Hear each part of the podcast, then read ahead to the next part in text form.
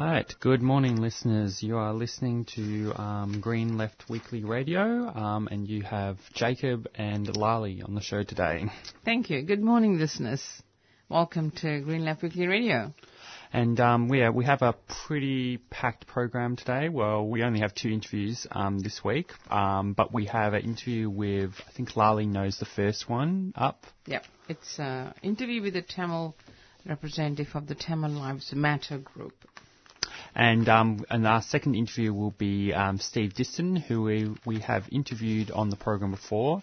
Um, he, he's an ETU organiser that was heavily involved in the CUB 55 dispute. Um, and he's going to be here. Um, he's going to be talking to us about the significance of the victory um, last year and what it kind of means for the the union movement.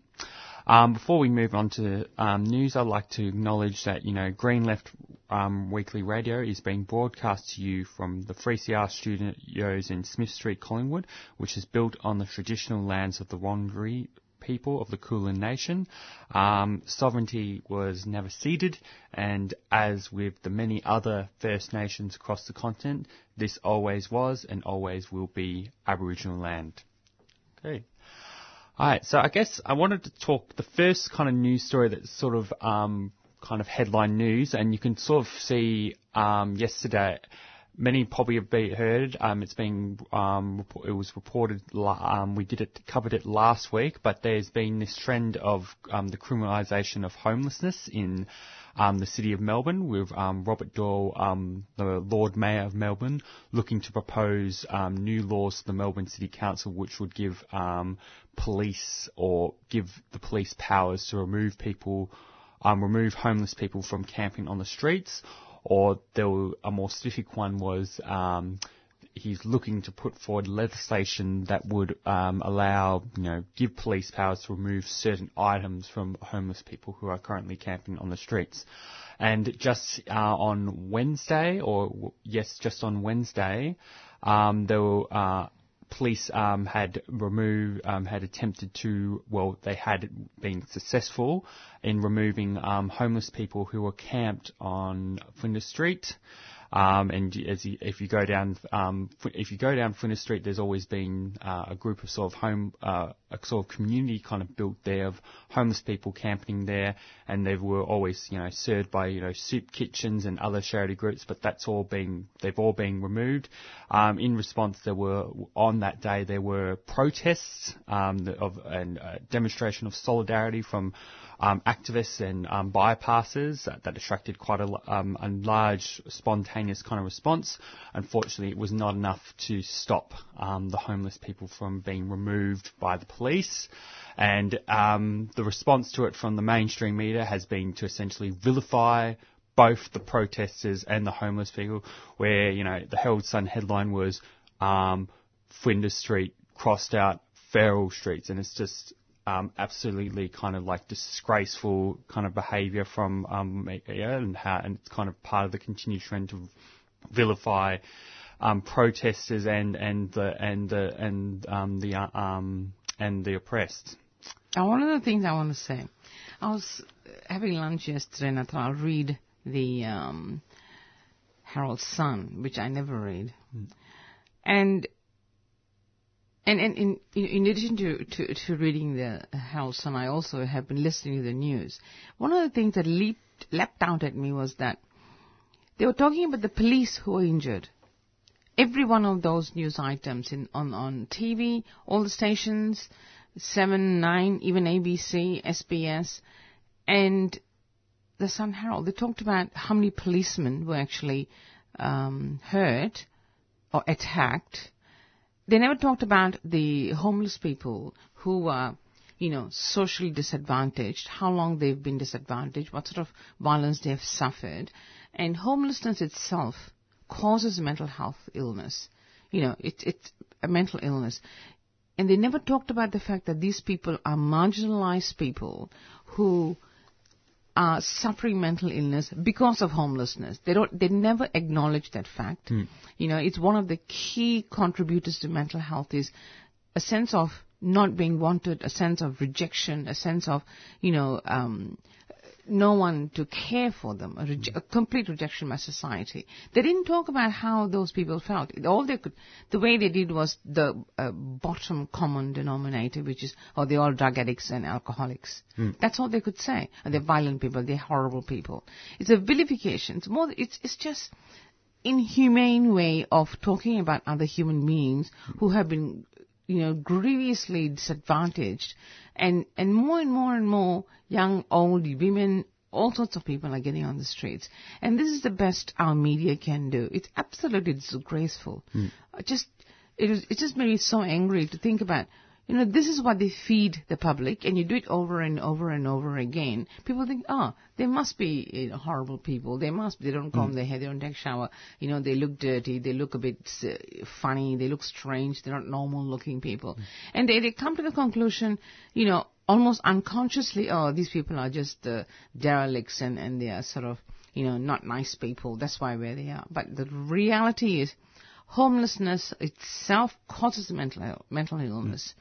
You know, it's uh, I can't.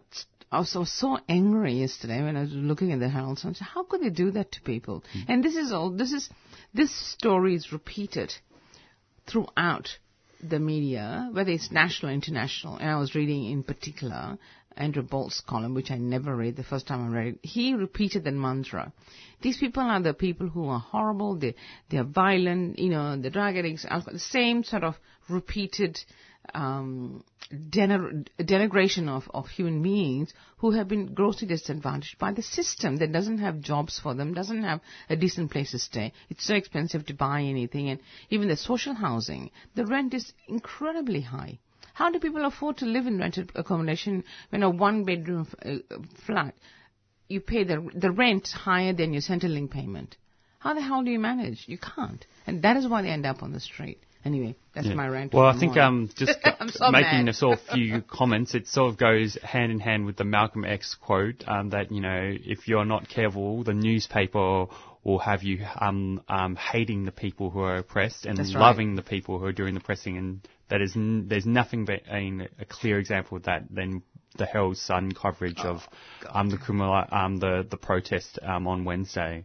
Sorry. Um, but just one one other quick few points I would actually make about that. There's actually there yeah there's this sort of myth that you know people are homeless because of their own responsibility, and the Herald Sun constantly feeds um, tries to push that myth. Um, essentially, it uses it vilifies you know beggars by saying they're professional beggars on hire. Yeah. Um, and in you know if they're homeless, well they probably made they probably did something to deserve them. But you know, no one, you know, in, especially in a society as rich as Australia, deserve should be homeless. And um, there's actually been also in terms of the media coverage, there's also been another few other problematic things where um, the police and the establishment have been arguing that you know these people who were removed, um, who were removed were were off um, were given you know temporary accommod- uh, housing or something. Yeah, for three bloody days. Then right. what? Yeah, exactly. Then what? You know? They weren't given they weren't given public housing with guaranteed Nothing. security. Um, of course, it, it would actually, you know, undermine a lot of the how the policy, the housing policies of all the major parties if they were if they were to do that. It's just too they don't have public housing. That's a problem. They yeah. can't have affordable public housing. Therefore, they send in the police. Why do you need the police to attend to homeless people? Mm. Why didn't they send social workers, a group of you know housing workers who could go and say, look, look here, guys, you know, these are the houses available and they're available for the next year or two while we sort out a permanent. They always have a thing called transitional housing mm-hmm. where you can, you can give them temporary housing and then you work out a permanent housing situation for these people. Instead of sending in people who can solve the problem, they send in an aggressive group of people who just want to beat up or arrest you know, or intimidate people. Why send it the police? It's totally illogical. They haven't committed a crime. Homelessness is not a crime, for mm. God's sake, you know. And I, ah, I was so mm. appalled. I had to turn the TV off. Couldn't handle mm. it. Well, in terms of the criminalisation of homelessness, there's actually been a continued trend of this, and um, it's been reported into in sort of um, by sort of sociologists that you know in the context of Melbourne, in there's even cities in Brisbane where you know there's this whole sort of there's this whole struggle around for of homeless people trying to claim you know public space that they've Hmm. been kicked off you know public spaces because you know the reason why a lot of homeless people would you know, be sleeping in the streets is because it gives them much more visibility Yeah. and it's much safer than, you Yes. know, sleeping, you know, under the, where, wherever. parks or whatever. They get attacked eh, by dogs and, and, and you know, p- eh, p- people who sell drugs, you know, the, the drug pushers are all over the place. You know, say, oh, well, you're feeling shit, have a, have a dose of this. You know, that, that's, that's one, you know, scenario. But the key thing is that the, this is the, one of the best cities in the world. Hmm. Australia is about the third richest country in the world. Why do we even have homeless people? Yeah, That's, a question we need to pose. and it's and the and the rate of homelessness that continues to increase, and Yes. the governments do nothing about it, except their main solution is to basically just give more money to the police force, which is doing nothing to. Well, they, they, they make them into criminals. issues. You know, they've done something incredibly uh, against the law. There is no law against uh, homelessness. And now what they're facing is more job losses. I mean, look at the Toyota factories closing by October. How many more of them are going to become homeless? Hmm. You know, these are people who are being thrown on the heap with no future planning by the government at this stage, federal or state, and they go on and on and on. Anyway, it's, it just revs me up. It, it's so undemocratic, so cruel, so inhuman. Anyway, Okay, so um, I'll get Lali to introduce. So we are. Okay. All right. okay, George, um, you're on air at the moment. Good morning. Good morning. Okay, now on uh, Monday there was a um, rally call, calling for the the issue of Tamil Lives Matter. Can you tell us what is happening to the Tamils in India or in Chennai rather? In um, in my opinion, uh, the uh, people of Tamil Nadu is continuously humiliated by the central government. hmm It's like uh, uh, they have perfectly planned and uh, they are targeting on those particular areas of people, and at last, nowadays they uh, impact on a, had a huge they impacted on the cultural sports, which is called uh, Jallikattu. hmm and uh, it resulted as a massive protest because um, because already uh, few people of in few parts of Tamil Nadu the people are con- continuously getting affected by the central government. So Hmm. these people gather together when it comes to a, a cultural or traditional one. All the people join hands and uh, they raise their voice for uh, they raise their voice and last they got judgment as well. But this is the peaceful protest which was uh, going for around one week. But uh, uh, at last, uh, when they when they achieved, the government want to uh, don't uh, want to conclude the protest peacefully because they will be keep on rising for the voice of themselves uh, uh, to you order to achieve their needs. Mm. For listeners' um, information, Jallikattu is a, a bull taming, um, Yep. uh, you know, activity that that Tamils have um, during Yeah, the, the the month of January or mid mid January, and it's usually um, a sport. Uh, that is Oh, yeah. um, had by Tamils uh, in, in during a festival called Pongal, which is a harvest Yeah, yeah, festival. It's not only the traditional sport; it has a uh, it has a very good uh, scientific view behind it because it's a sport where we can identify the best bulls and uh, segregate themselves uh, for the breed so that we can enhance our native bulls as well. Mm. And how And, long has this tradition been going for, George? Like a couple of thousand years, isn't it? Yeah, uh, it's more than thousand years, and uh, last three years uh, it was continuously blocked by the central government. So it resulted as a huge protest this year. Mm. And this year was much more interesting because, um, firstly, you had the interference Yeah. of the police who came in and, and torched uh, some of the protesters' vehicles. I saw some of the videos. They they satellite uh, uh, an auto, which is a three-wheel vehicle used in India, and they were breaking up motorbikes. You know, they went down the streets wherever the slums are, Yeah, yeah. and they were breaking motorbikes and so on. So the other thing is that you had a lot of support from students and the fishermen or fisher folk. Tell us a little bit more about that that solidarity. That you know, how did the students get involved, or why did they get involved, and also why the fishing people got involved. fishing, even uh, the fishing people, uh, when it comes to, you know, the Tamil, like uh, when they affect on tradition, it's not uh, only because uh, the, the fishing people get involved because they have already struggling because of their needs. Mm. Uh, uh, there was a plant uh, in Kudankulam, a Mm. nuclear power plant, Yes, the nuclear Which is- power plant. Yes. yeah, which is just very near by the coast. It's like 500 to 600 meters. Yes. But um, uh, if you need to build a nuclear power plant, there are certain guidelines which were never followed by the Indian government because uh, they, it, we, we need to plant a plant only 60 kilometer hour uh, away from the public places. Mm.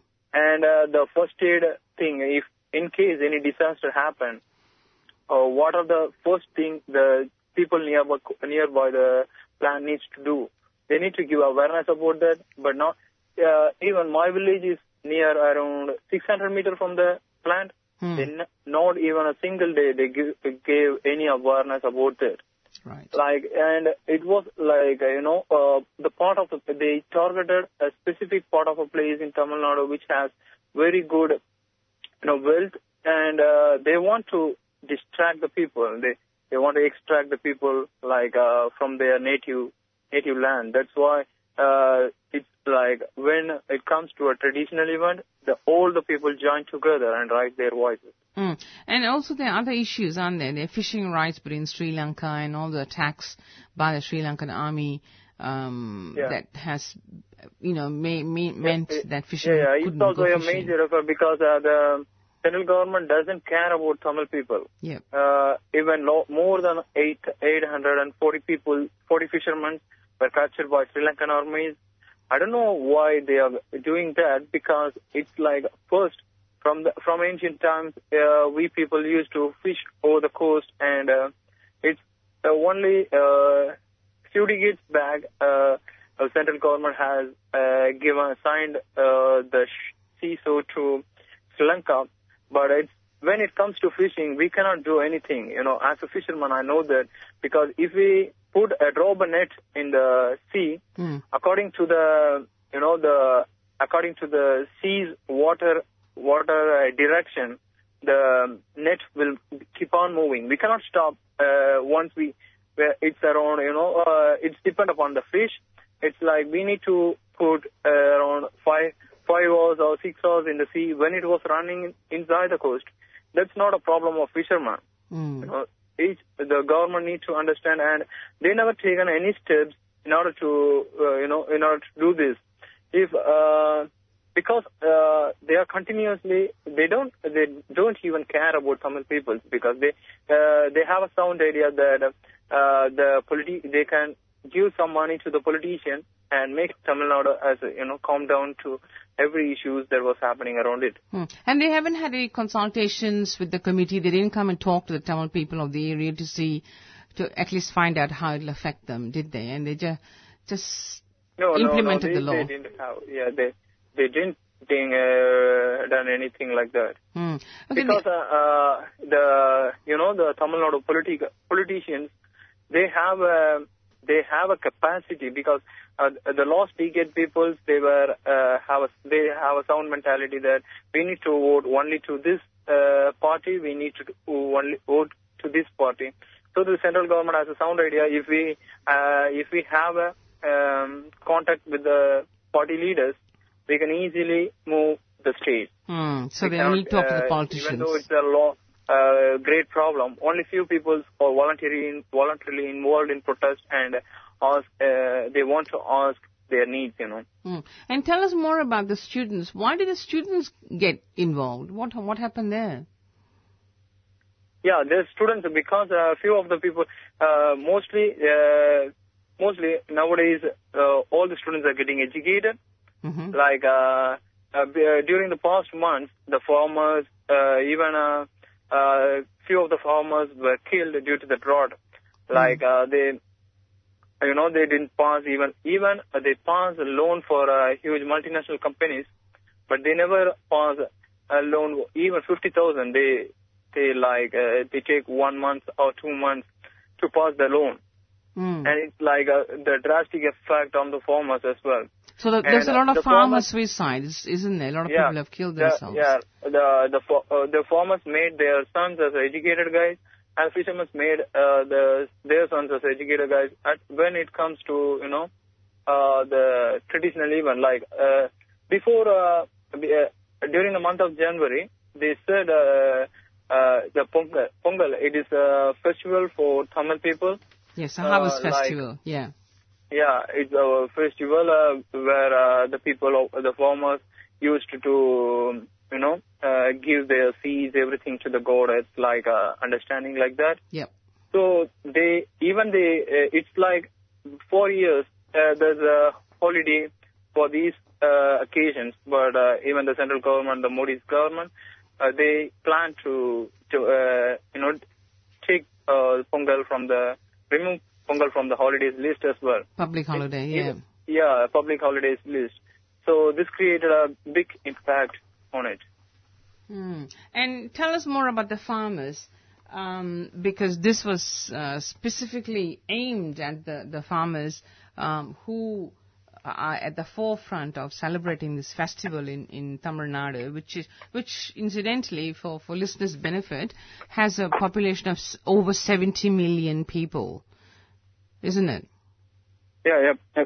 Yeah, so why did they um, target the, the, the farmers? You know, this, this the the agriculture in Tamil Nadu has already been suffering because of a lack of water, and Yeah, yeah. uh, and and there was also um, the other issue that's in in this is that the water was being given to large companies like Coca-Cola and Pepsi, but the farmers had no water for irrigation. Tell us a little bit more about that. Um, Yeah, it's, it's absolutely right because uh, you know the uh, farmers are facing of drought, but uh, daily uh, the Coca-Cola, the multinational companies used to take um, a huge amount of water, which you know, uh, which the farmers can, yeah, which the farmer, uh, which the farmers can uh, use it for one week. be Hmm. take in one day as a whole farmer. This one company used to take all the water because uh, I hope uh, the politicians is the major co- uh, major reason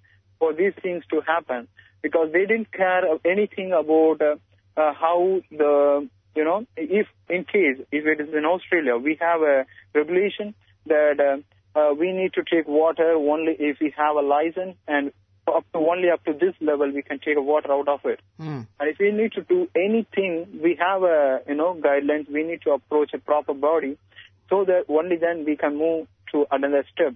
But it's not in a case in India. They just speak to the politicians. It, there is nothing, anything in law or written like that. They just take whatever they wanted and just they, you know, they just they give something to the politicians. I think. Hmm. You know, so tell us a little bit more about the link between PETA, which is that um, Protection for Animal organization, and this whole struggle. What's the connection? Yeah, the main uh, the main theme of them is to is to you know uh, destroy our native breeds, and uh, they need they they want to sell A1 milk.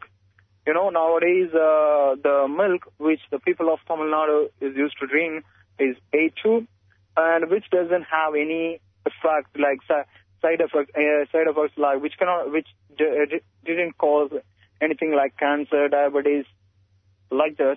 But when we drink uh, A1 milk, uh, in long-term process, it will cause diabetes, cancer, something like that.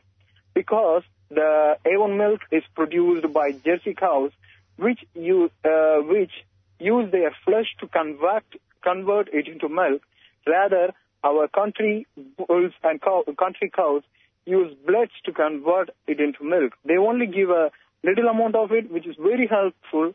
Rather, these Jersey cows used to uh, give around 7 liters, 8 liters per day, but it's not uh, very helpful in long term. So the Tamil And, uh, people want, do- sorry, so, so the, the Tamil Yeah. people want to keep the A1 milk and they don't want the A2 milk. Yeah, yeah. We need to keep A, A2 milk. A2, Ah, A2, milk sorry, the other way one around. which is very healthy and we do have. Mm. And it. that's by the farm. So the farmers in Tamil Nadu produce A2 milk. Yep, yep. Mm, okay.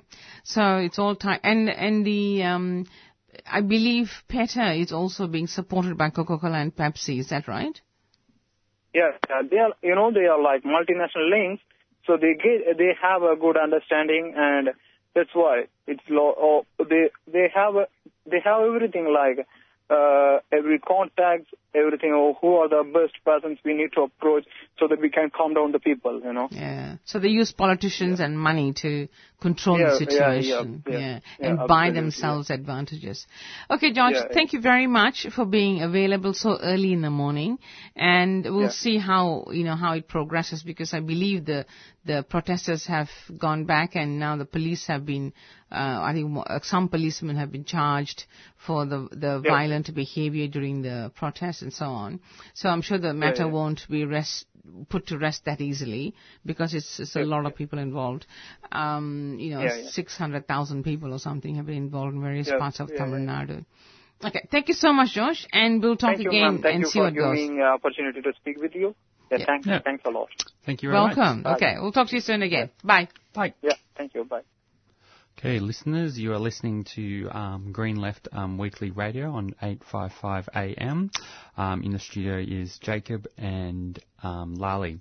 So, um, I guess the um, many listeners probably have heard about the the big sort of upsurge against Donald Trump.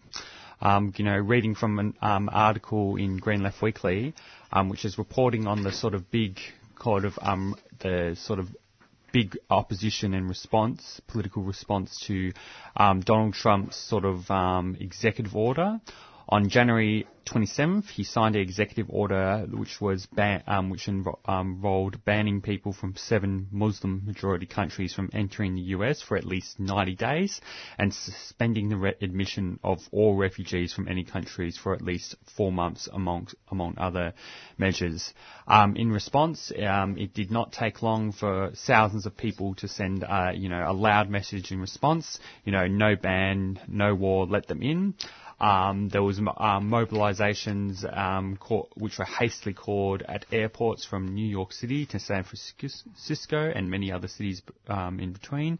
Um, crowds of people descended on the airports the very evening that um, Trump issued the order, and they continued their protests into the night. And the next day with chants like "No hate, no fear, immigrants are welcome here," ringing out.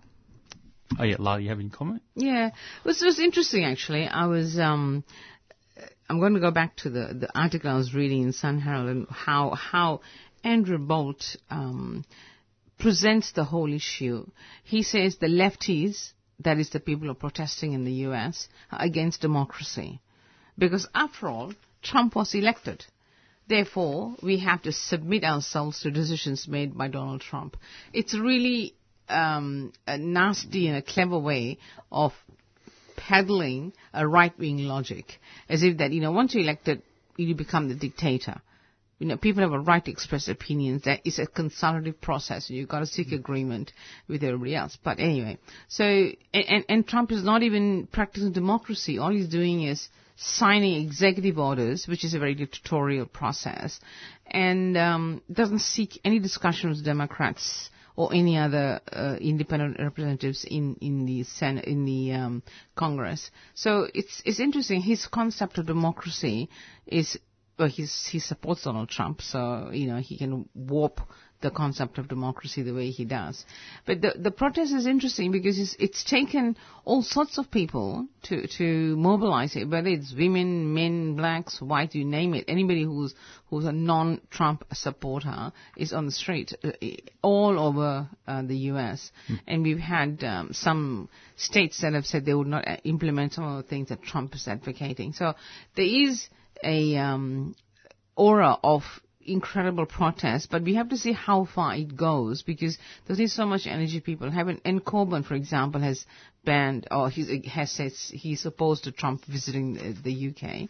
So the Trump phenomena is starting to stir the people who normally wouldn't be ter- terribly left or radical um, into action, which is really, really interesting to observe. And maybe it's it's something that we need to follow carefully because we need to make sure that you know um, people don't trip them up in any way by these false arguments like the one that Bolt puts forward. Hmm. Because it, the, the the thing is, if people don't even get minimum wages, livable wages, um, which Trump is going to attack, then there's a reason to protest. Well, it's um, I think I think the on the Andrew Bolt sort of um, just make a quick comment. Um, if there was if there was a case um, where we had a left wing government, democratically elected, um, I don't. I, I'm pretty sure Andrew Bolt wouldn't be saying that we should respect democracy and just let them input, let this left wing government implement whatever he wants because you would. But in, in, in, the, in, in the way they, they present democracy, as far as I'm concerned, it's an oxymoron.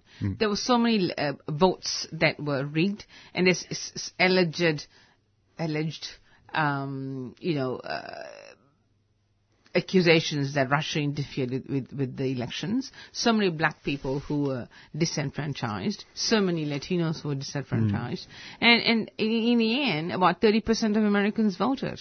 That's a minority. So how is a democracy? Yeah. You know, it's it's like oh, you got a choice to vote or not to vote. But the the fact that people don't vote is in itself a statement that they don't trust. They don't have any confidence in the system as it is today.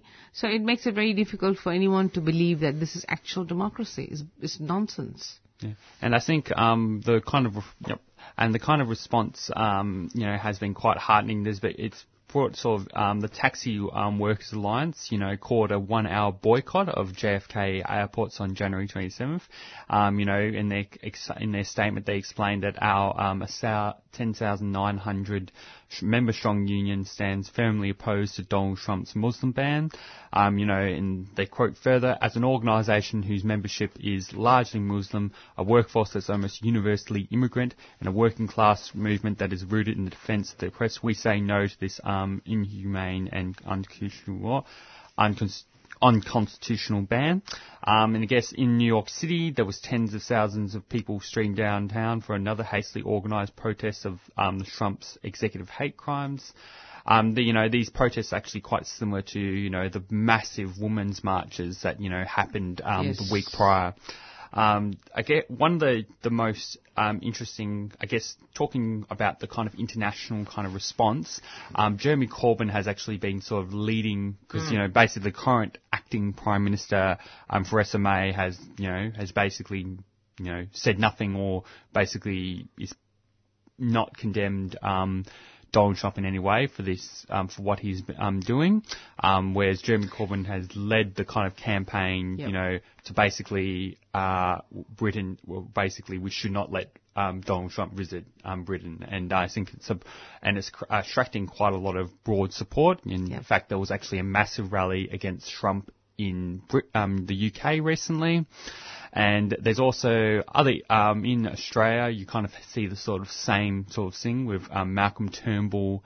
Um, you know, not really saying anything. You know, saying it's not my job to condemn. You've been told to shut up by Donald Trump. So and um, but then there's also a bit of um, problems with you know, say Bill Shorten, you know, making a sort of more uh, a statement that basically says, "Oh, Australia has a great immigration platform, unlike Donald Trump." When you know it's you know Pathetic. Australia government currently supports the mandatory detention of asylum seekers, which is just as abhorrent as what um, Donald Trump is doing. Yes. But the, you know, the, the interesting thing, I've been thinking about this quite a bit, the reverberations of the fact that the election of uh, this president in um, the U.S. has such wide-reaching, far-reaching um, implications because the universities of Australia is considering a statement about this because educational institutions send students overseas for various reasons, whether it's you know um, cooperation or placements or whatever it is, and as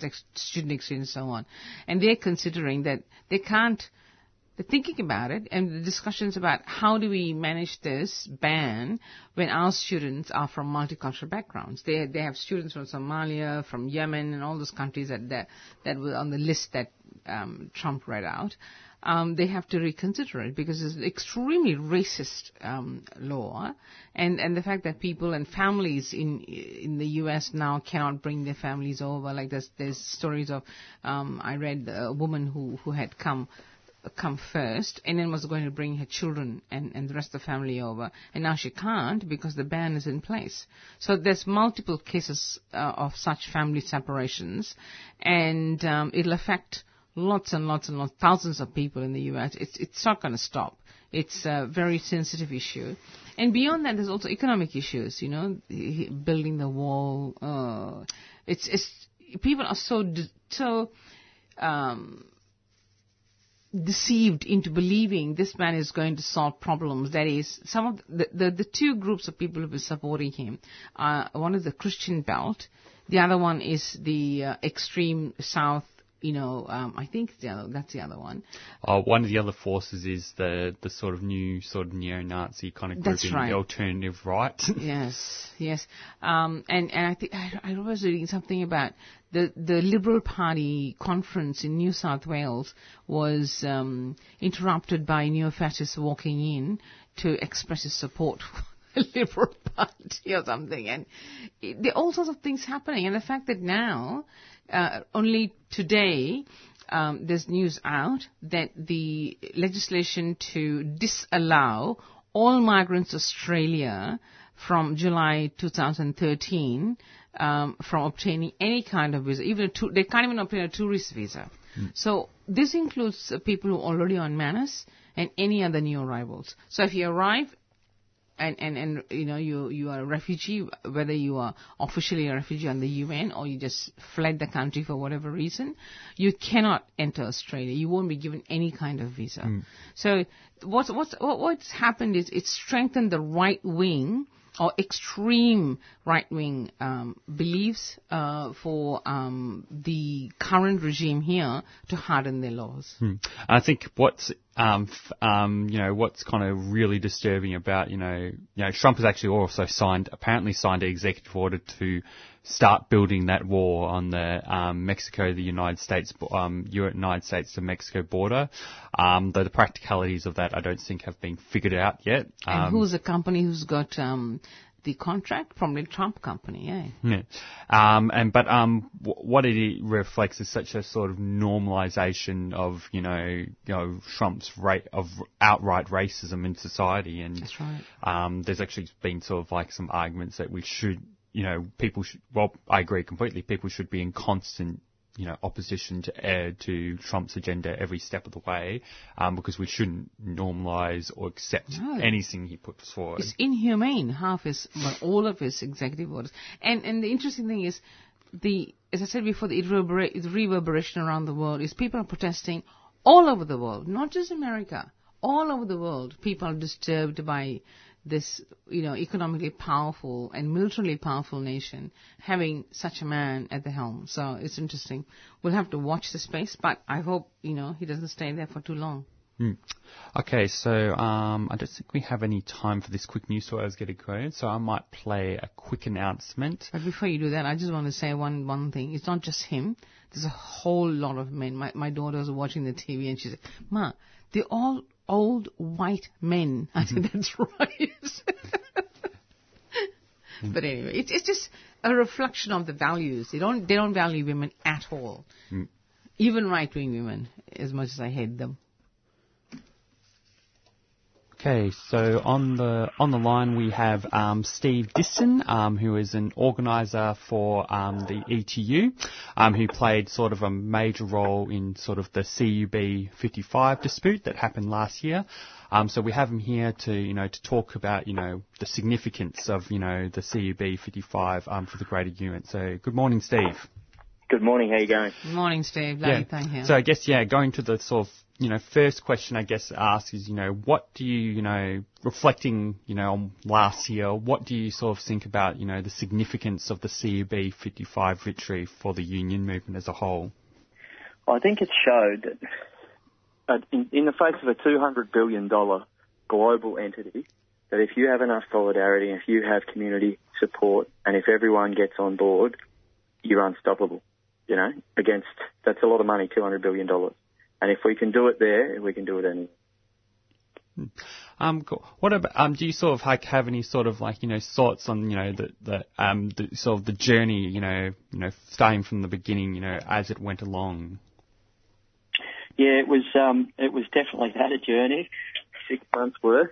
But um, we saw as as more and more people became aware of it, um, it was just a, a foregone conclusion. As soon as people heard about it, they, they supported it. But the the hard thing was getting that message out because these big corporate entities spend a lot of money on advertising, and their mates in the big corporate media aren't exactly um, shouting from the rafters at what's going on in the corporate world. So the, the big thing is getting the message of the injustice out there. If you can show the people what's happening, if you can show unionists out there, you know, the, the scale of the injustice, they'll get on board. But getting that message out there is the irony of having the internet and having everyone connected. It's actually um, hard to get that message out there through the corporate media. You've got to do it through social media, word of mouth, and other activities. One of the things I find, Steve, um, is that you know I came through the nurses' strike and I was organizer in '86 during the strike. Is that public support that you talked about, the solidarity and the ongoing support that the workers have is vitally important. But but even even before you get to that point, the fact that un- a union has actually mobilized mobilized its uh, membership to support um, workers who are under attack, which we rarely see uh, because unions have been attacked so much by the government and, and the laws of the last what two decades that you know unions are not very forthcoming in, in doing this sort of mobilization. So it seems like your this dispute has certainly awakened some ideas of how unions can do differently. What do you think? Yeah, well, we, we've got to thank our our network of shop stewards for that, to be honest. We've got hundreds of shop stewards across hundreds of workplaces in Victoria, and um, it's them. They are gold. We, we put a lot of emphasis in our shop stewards and training them and getting them together. So if you can get that message out through your shop stewards, you've, you've reached thousands of people, you know. Mm. Without them, I, I don't think you can do it. And that's, I think, is a big issue with a lot of unions. They don't have that shop steward network. They pro- focus too much on politics rather than, you know, from the ground up, building up their, strengthening workplaces. Mm. Is that the culture of the ETU? You train delegates, you know, all the time, and you empower your membership. Yes, definitely. Yeah, our shop stewards are our lifeblood. Mm. And and in terms of membership support, a lot of them also um, docked some money to support the workers on a day-to-day basis, didn't they? Yes, from week six of the dispute, we um, had all of our shop stewards around all of our workplaces, um, putting on a twenty dollar a week per per, le- per member levy, mm. and um, that went across the whole state. There was workplaces every corner of the state, and, and we led processions. We had guys from CUB picket line. Uh, every week we were going out to different sites as well, so that the, our members could see these people and hear the story straight from them, and realise that you know they were no different to these blokes. And today it was us, but tomorrow it could have easily have been them. Hmm. And is ETU at the moment involved in any other dispute? Because I know the the fast food workers union is, um, you know, trying to put out fires everywhere in terms of, um, you know, like for example, the the way they cut the wages for the ETU workers at CUB. AGL is doing a similar thing. Have you have you been able to um, support that struggle? Well, to be honest, uh, um, we're heading up to the Parmalat lockout today okay. um, in in Echuca, so the CUB guys are heading up with the, um, our, our shop, one of our shop stewards. The boys have passed the hat around at CUB and they've come up with quite a sizable donation for the Parmalat workers. And uh, we'll be heading up there today and taking Scabby the Rat with us. And, mm. um, you know, having a bit of a yarn with the guys up there and instilling in them a bit of the fighting spirit that got us across the line at CUB. Mm. So have you found that, that among the trade unions these days, after this dispute and after the way employers are acting, where you know because the politics has become shifting, it's shifting rapidly to the right more and more. Do you think there's a, a bit of awakening among trade unions about how the workers are being treated generally by the politicians? Um, I think the politicians are still completely deaf to it, to be honest with you. Um, I, I think there's very few people in Canberra that actually care about what happens to working people because they're so far removed from it with their obscene wages, entitlements, and pensions. Um, I, I don't think that we have a you know a crop of politicians. There's very few of them that I think have, have even done a hard day's work and, and know what we're talking about. You know, I, I just think the political class has just moved so much from everyday people that, that they just don't understand it, mate. Mm. It's sad. Yeah, it's it's, just, it's, a, shame, isn't it? I mean, um, yeah, it's another long discussion we can have, but we leave it for another day. But one of the other things I also observed during our strike in '86 was that members joined up very quickly, hand over because those who were not members very quickly came and joined up to support the strike. Did you find that phenomenon in your um, union? Yeah, we found a lot of people joining up once they saw, you know, what we were capable of, and if they had, if they were unsure of unions, never heard anything, this sort of brought a bit of a spotlight to it. Um, we even had, yeah, guys ring up from another brewery, um, and straight away, you know, we want some of that. So it was, um, it was really good, and it showed everyone, you know, time after time. The only time you ever see unions in any sort of media is just bashing unions for something, you know, and usually it's just a beat up. But this was fantastic. It showed, you know, a, a, um, a company that was out to do what it was trying to do and that we weren't going to take it. So it showed that if you do stand up in the face of, you know, multinational, multi-billion dollar companies, that you can win. That's right. That's right. Also, the fact that a trade union actually was out there supporting its workers on, for such a long time, and it, it it was in there for the long haul, provided them financial support support the families, and also having built all the solidarity was was amazingly organized, very well done, um, in terms of how it was brought forward and, and the support and everything. It is it was very impressive. I have to say congratulations to the leadership of the of the union, and I hope you guys you know keep growing and get stronger and uh, remain uh, as, a, as such a positive example to the rest of the trade union movement and inspire more people to join the union. Yeah, well, it's not hard. We've got a great leadership team. We've got great shop stewards, and I encourage anyone listening out there, if you've got friends or family that are electricians, get them on board, get them involved. We're, you know, we're always here with arms wide open. It's not an exclusive club. We um, we want to make our industry stronger in the future. What can I say? yes, yes, and there's more attacks coming down the road by, by the looks of it. Without a doubt. With Trump elected, everybody- all the right wing is getting very strong. okay, thank you so much, Steve, Yep. You're for welcome. sharing your views. Okay, good. Have a good day. Bye. Yeah, you too. Bye. Okay. All right. So you're listening um, to Green Left Weekly. Yep. So just making sure I turn the phone off. All right. So you're listening um, to Green Left um, Weekly Radio. Um, we have sort of five minutes left until. Not to the end of the program actually, but till we um, go uh, to our regularly scheduled um, activist calendar. Um, so one thing I would like to um, make talk about is an article um, written by Pip Hinman um, in the latest um, issue of Green Left Weekly, and it um, concerns um, the formation of a new tendency um, within um, the Greens, mostly out of um, New South Wales. Um, they're known um, that are known as Left Renewal. Um, they have actually they popped up um, several week um, around several weeks ago, I think, almost a month ago. Um, basically, they are a anti-capitalist formation in the Greens um, that are kind of organising, you know, to push the Greens to adopt uh, anti-capitalist framework in um, their um, political platform. And so um, the they they hosted a public meeting uh, in Sydney last week, which you know attracted um, over hundred people. Um, that was the aim of it was to you know um, um, to talk about their aims and their objectives. You know, free um, Left Renewal representatives spoke about why they had helped form the Socialist Tendency announced last December, and um, this was followed by questions and um, comments from the floor.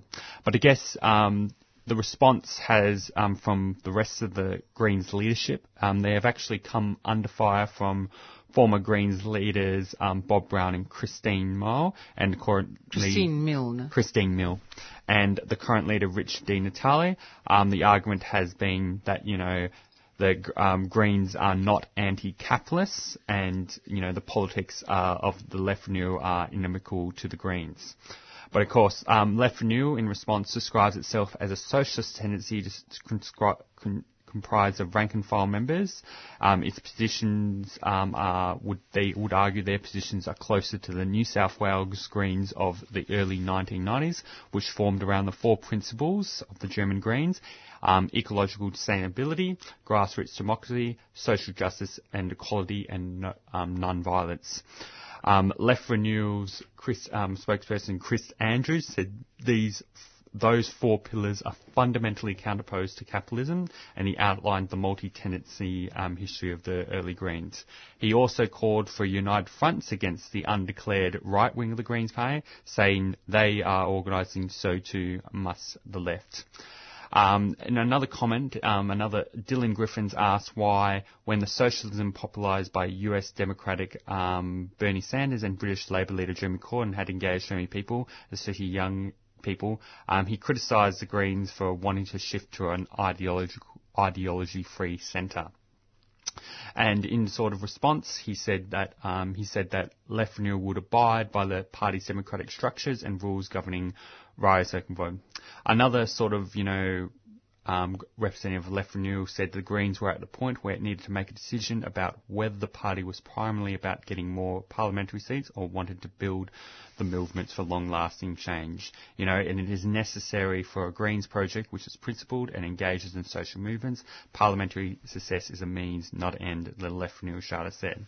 Um, even and another thing, um, just another thing to note um, in this article, um, is that um, New South Wales Senator Greens um, Senator Lee Rhiannon and New South Wales MLC Mehreen Faruqi and David Shoebridge have actually publicly defended the existence of um, Left Renewal, um, and despite the fact they are not members as such. And yeah. of course, Bob Brown has hammered Lee Rhiannon. Apparently, there's a historical animosity between the two, that is Lee Rhiannon and Bob Brown. And um, he actually, you know, called for her to to allow other people to take her place. Um, it just seems totally out of place for mm. him to actually state that. It's up to the people who who elect. It's, they have internal democracy, uh, according to them. And if people want to select her or elect her to, to represent them in the Senate, well, so be it. He's got to, you know, uh, submit himself to the, the internal party, the democratic processes. And it seems ironic or, or, rather contradictory for him to, you know, just pop in and say a few words um, that's antagonistic towards um, Lee Rhiannon and, and, and, you know, it's, it's, it's insulting. He told yeah. you're too old to be a senator.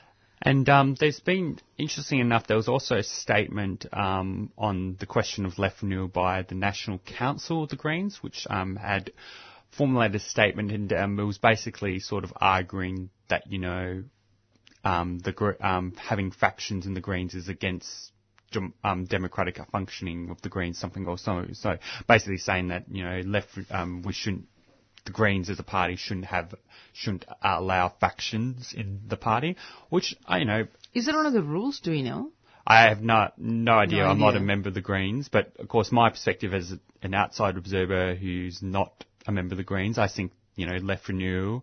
Um, you know, there's been some criticisms of them so, but you know they have a right to exist and a right to yeah. organise, and that and has been democracy means. And that has been the principled kind of position of Lee Rhiannon um, and other non-members of the tendency, um, but members of the Greens who have defended its um, its right to express its um, viewpoints. Yeah, it's, it's almost utopia what um, Richard Di Natale or, or this, the the current leadership of the, the Greens are talking about because there's no such thing as homogeneous party. Every political party across the world has some sort of faction in them you know, regardless of which country you go to. There's always, you know, some people who are a bit to the right and some people are a bit to the left or center left, whatever they want to label it. You, you just don't have such thing as a homogeneous political party or any grouping really cannot be homogeneous. We're not clones. We're mm. human beings, and we all think differently, and there will be differences. And they need to be able to allow that, and that is what we call democracy. So you can express your views and have it discussed in the open in the party, so they can, you know, discuss it and come to some sort of conclusion. Yeah. So anyway, So that's yeah, um, stay tuned um, in this for this space um, because we potentially in a future program might have an interview with someone from Left Renewal to Oh, talk good. into more detail about um, the formation of the tendency within the Greens. Um, now we're moving on to the activist calendar. Um, the first off um, announcement um, is there's going to be we had a bit of a discussion about Donald Trump actually. Um, there is actually going to be a rally against Donald Trump um, tonight at 5:30 p.m. at the Melbourne State Library. Um, it is being organised by I think the Australia Says No to Trump formation. Um, that is sort of like an activist sort of group that is sort of formed around this um, campaign. Um, it's the rally should be promised to be quite um, might be bigger than what we expect because we've um, there are actually some big names speaking at the rally like Richard Di Natale. So we'll stay tuned. Um, so you're de- it definitely would be um, worth attending, especially um, in light of you know Donald Trump's executive orders and you know to express solidarity with you know the people in the United States. Um, the next event. Uh, from starting from sun, Saturday, going all the way to the end of February. Um, there'll be the Sustainable Living Festival. Um, you just search Sustainable Living Festival in Google, and you should be able to find a link to its website. Um, there's going to be like over 300 different events celebrating sustainability, um, with talks, workshops, film, art, and design events. So yeah, can't talk about all of them. Just look on the website to find out. Okay, just to give you a break, I'm going to make a couple of announcements. Uh, there's the Yarraville Festival, which is um, coming up very quickly. It's um, starting on uh, Sunday, the 12th of February, and it goes for a few days, uh, showcasing art, music, um, goods, and lots of um, things for kids to enjoy as well. So it's a community um, festival. I think it's on every year. The Yarraville Traders Association are, are supporting it as well. But I think it'll be a lot of um, activities for kids called Kids Kingdom rides, whatever. Anyway, so the event's been going on since 81. So for those um, who want a bit of entertainment for the family, that'll be something you want to go to starting on the 12th of February. Now the other one is um, campaign against racism and fascism have got a. Um, is this the one you announced? Take a stand against racism and the far right. It's different from the Trump rally, isn't Yep. it? Yeah, this is on the 10th of February at 6 p.m. Um, the venue is yet to be announced, but there will be, um, a, you know, more details available later on. But keep the 10th um, of Feb at 6 p.m. free. It's a Friday, and uh, it's it's actually a, a march or rally against um, Cory Bernardi and George Christensen, and basically the far right. Um, so I guess that includes Andrew Bolt as well. Yeah. I guess um, so. Some more announcements. Um, this Saturday, um, there'll be a fundraiser for Asylum Seeker Resources Centre at the Town Hall at 14 Wilson Street in Brighton. I don't actually have a time here, but it's called Refugee Benefit. Mario Lanz, Lanza sings again. Um, on the following this Monday, there will be a public forum um, to commemorate the fifth um, anniversary of the last execution in Australia, um, the hanging of Ronald Ryan on February s- 13th. Um, speakers will consider capital punishment, review the history of the death penalty, and discuss the legislation introduced in December 2016. That will be at the 6 p.m. on a Monday at the State Library of Victoria um, on Swanston Street. Um, on Tuesday, there'll be a public meeting You on. want to give him a date? Oh, yeah, Monday the 16th, 6th of February for that one. Um, so on Tuesday, February the 7th, Seventh, yeah. um, there'll be a public meeting on the Centrelink depth attack behind the Liberals' war on the poor. Um, this uh, will um, have speakers from Socialist Alliance, Australian Unemployed Workers Union, and um, and will fe- have Graham Wells, who's a lawyer for the social security rights in Victoria. Um, that will be at the Resistance Centre, level 5, 407 Swanston Street, opposite Arbitrary, and it's presented by Green Left Weekly. Um, yeah, it starts at 6.30 and there'll be a meal from 6pm. Um, from when um, on Wednesday, uh, February 18th, 8th, there will be um, a defend and, um, and extend public housing rally um, at 12 noon. It will be um, because of in response to you know the criminalisation of homelessness um, laws and so on. It won't be taking place at the Parliament House this time. It will be at the Melbourne Town Hall at 12 p.m. Um, There's a Beyond Zero Emission discussion group as well. It's the CAPE, Victoria's first climate adapted greenfields housing uh, project. How do we build carbon neutral housing? It's a discussion. Um, they, the community will have 220 homes that, uh, when completed, had already uh, and already features some of the best examples of common sense integrated sustainable sustainability in Australia. It's on the 6th of February at 6:30 p.m. at the McCoy Building, Fritz Loewe Theatre, University of Melbourne, corner of Elgin and Swanston Street. That's the 4th of Feb. Hmm. And um, Nick, um, the last sort of few announcements I'll make um, will be there's actually another in um, there's a rally happening on Thursday, um, by, organised by refugee. This Thursday, coming yep, Thursday. This, this coming Thursday, um, com, um, organised by Refugee Action Collective. It will be Don't Silence Refugees, oppose the mobile phone ban, um, because there's been uh, attempt by the government to ban um, um, to silence refugees by banning mobile phones from detention centres, cutting off refugees from the outside world. Um, so that will be at 4.30 to 6.30 p.m. at the Department of Immigration and Citizenship um, at 2 Lonsdale Street. Um, and um, that will be, yep, 4.30 to 6.30 on Thursday at the Department of Immigration Citizenship. Okay, I've got a couple of um, regular groups that meet that people may be interested in. One is the Australia for Kurdistan monthly meeting. It meets regularly to build solidarity with the Kurdish um, freedom struggle in Rojava, and that uh, is taking place also on the 4th of Feb. Yeah, on the 4th of Feb. And um, those who are interested can ring Goulet on 0413 936 706 or Aaron on 0410 197 814. The other one is the Climate Action Moreland, which is uh, obviously an environmental group that meets in Moreland.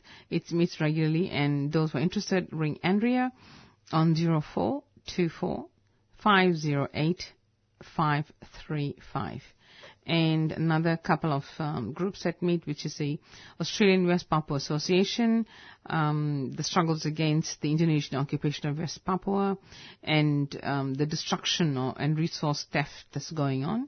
And for those who are interested, the number to ring is 95102193 and please support this because especially because it's so close to Australia and um, we also always are aware of the experience we've had with East Timor in the past. And this particular community um, is maintaining an office in uh, Docklands. And they need members um, it's like one dollar a day. So for those who are interested you can join the group and support the office for one dollar a day. Uh, the foreign minister actually uh, of West Papua is actually um, located there, and um, they have regular events at that, at that uh, particular location. Once again, the number is nine five one zero two one nine three. And Friends of the Earth, um, the Anti-Nuclear and Clean Energy Collective also meets every second Tuesday at Friends of the Earth at 312 Smith Street, Collingwood. And the last one, um, no, there's one. That's the last one. Okay. Um, just one, the last announcement before we move on to some news is um, on Saturday, February 18th, um, there'll be an important rally against, um, organised by Refugee Action Collective, um, titled Rally No to Trump, No to Turnbull, Let the Refugees In. Um, it's against this, um, no against the, um, the Muslim ban, closing the camps, bring them here, and um, so that'll be happening at 2 p.m. at the State Library. What date is that? February um, February 18th on a Saturday. is. So there's one on the 10th it gets extreme right doing another one. Yeah. 18. So there actually probably will be uh, a lot of Lots. rallies today, um, this month. So you know, uh, oh, it's going to be a good. It's going to be a good um, month of activism. activism. That's I- right. All right, so um, we're going to talk about some more news from um, the latest Green Left Weekly. Um, in this article um, by Tony Iltis, um, we're going he talks in um, great detail about you know this um, what we talked about actually last week. Um, and promoted um, is the Centrelink debt debacle, which you know basically involves you know um, many as um, thousands of people being sent false um, notices by Centrelink. Ninety percent. Yep. And originally, actually, the statistics said it was 20%, but further analysis is saying that, you know, it's likely that at least 90% of these debt notices are wrong.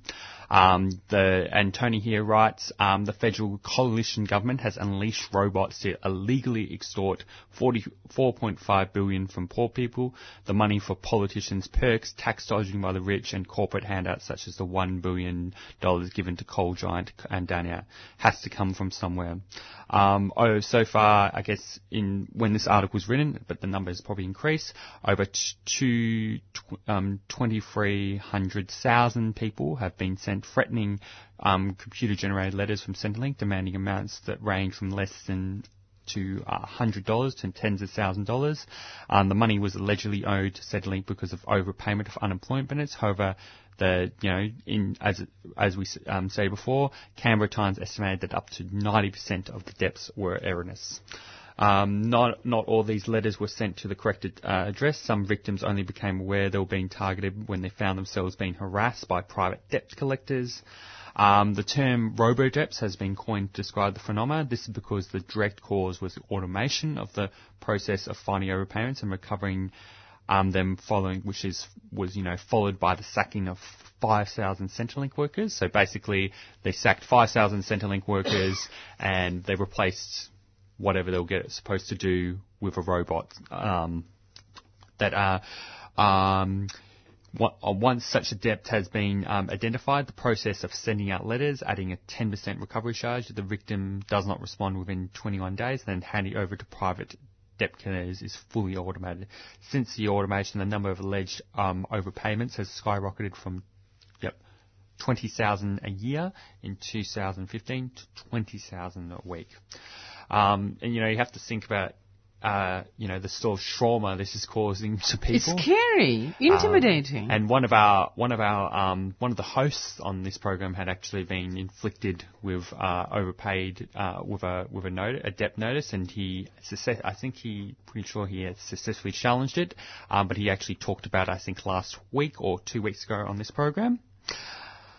Um, and I guess you know what what has been even more abhorrent is actually the response from the government ministers, which has shown a complete, you know, lack of empathy, um, you know, and this lack of, you know, critical thought, you know, put towards this system. You know, some have been, you know, claimed that the system is working well, um, you know, it's working just as, you know, intended. And, but, you know, they basically, and, you know, these same federal ministers have said nothing, you know, about the overpay of, you know, um, you know, uh, to, to federal ministers and the, But the funny thing is when, when people like um, ministers commit what we see is uh, a possibly a crime, like Susan Ley and, and so on, you know, buying stuff and, and the, the, the chopper gate thing with, um, what's her name? Um, I think it's Susan. Bishop. Uh, I think it was her name was Susan Lau. This was um. yeah, that's that's a health minister. But they they don't get charged criminally. They just get taken off their positions. Whereas union leaders and everyday people, when something like this happens, they're charged criminally. It's it's like one law for the, the politicians and one law for the people. You know, it's just a, who's supposed to, who put you in position. It's it's a big discussion, but it just And um, yeah, the glaring. former, the as it, it's written here in this article that you know pointing out this hypocrisy that you know the former health minister Susan Layer, you know she voided over thirty thousand, um, three thousand public um, money um, $3,000, you know, which is like three months of income on Newstart. That's right. Um, you know, to make a ship, and, you know, it was to make a trip to the Gold Coast to buy a luxury apartment. Chic. And of course, um, there's evidence. Um, most important information here is, you know, there's evidence from whistleblowers, you know, confirms that the um, robo-debts are not accidental. Um, the government is actually correct to claim the system is working well. Um, and of course, you know, you know, um, one of them can say, I can verify that while there are issues, none of them have occurred through technical faults. The system works 100% to specification. You know, the whole debacle is stemming from bad po- policy, you know, and it's not due to, you know, not our online compliance system. A whistleblower told the Community and Public Sector Union, which covers Centrelink workers.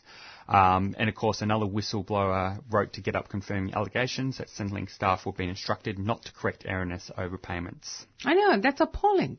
Criminal to do that. Um, and it, and um, the article concludes that you know these attacks on welfare recipients are also attacks on workers. Increasing casualisation forces many workers to rely on Centrelink for at least some of the year. Furthermore, the attacks add to the many measures already in place to make life hell for the underemployed. Mm, Add to that the cuts to pensions. You know, the age pension um, legislated in 2015 has begun, and the main change is to the assets test um, taper rate. So they've increased the um, upper limit, or they- they've decreased the upper limit, um, so that more people will get less pension. And I know already, just within the small group of people I know, um, there are two people who have received letters, and one of them has lost $200 a week which is a lot of money for pensioners who are trying to manage on a, on a narrow budget. And the, the sad thing is, you know, the uh, pension cuts represented an attack on the welfare state and were critical of the Greens for supporting them, which is really sad to see the Greens supporting such a thing. Well, the Greens have been critical of the Centrelink robo debt debacle.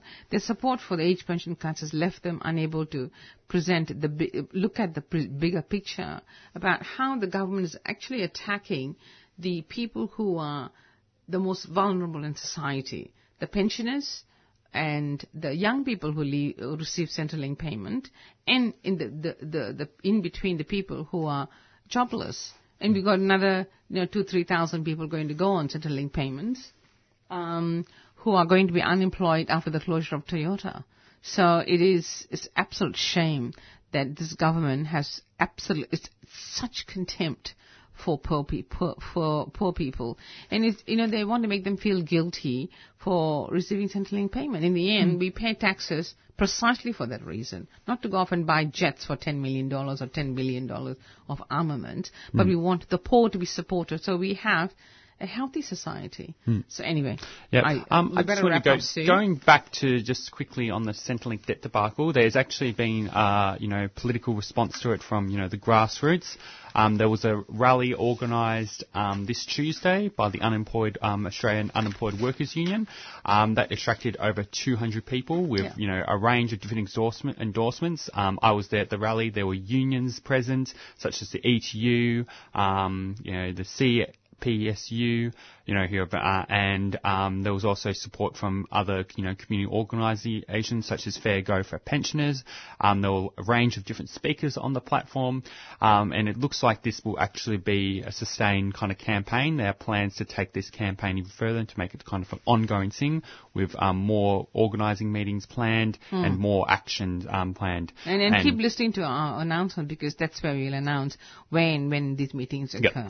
Um, and I guess another thing is um, in the latest Green Left Weekly, if you listeners have been one of those unfortunate people that have been hit with a debt notice, um, there is actually an article written by one of our hosts on the program, Zane Alcorn, called 10 Ways to Fight um, Centrelink Debt, or and it's in the latest Green Left Weekly. You can read it online at greenleft.org.au. or subscribe. Now let's uh, wrap up by thanking George um, Ashikan, who is from actually from India and is um, from Tamil Nadu when there's attack on the Tamil people by the central government of India. Yep. And let's thank um, Steve Ditson from the ETU, who gave us a uh, analysis on the strike and the impact of it in the long run. Yeah. And um, thank you, listeners, and also future listeners who will listen to the podcast um, of this, hopefully. Yeah, it will be available on the web and the podcast anyway. And there will also be the rec- a recording of this show as it is. Okay. All right. So I'm just going to quickly play the outro. All right. Goodbye, everyone. Bye.